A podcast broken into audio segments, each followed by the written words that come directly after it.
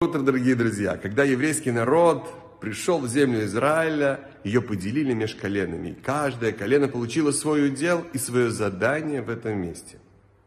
Подобным образом происходит и с нами.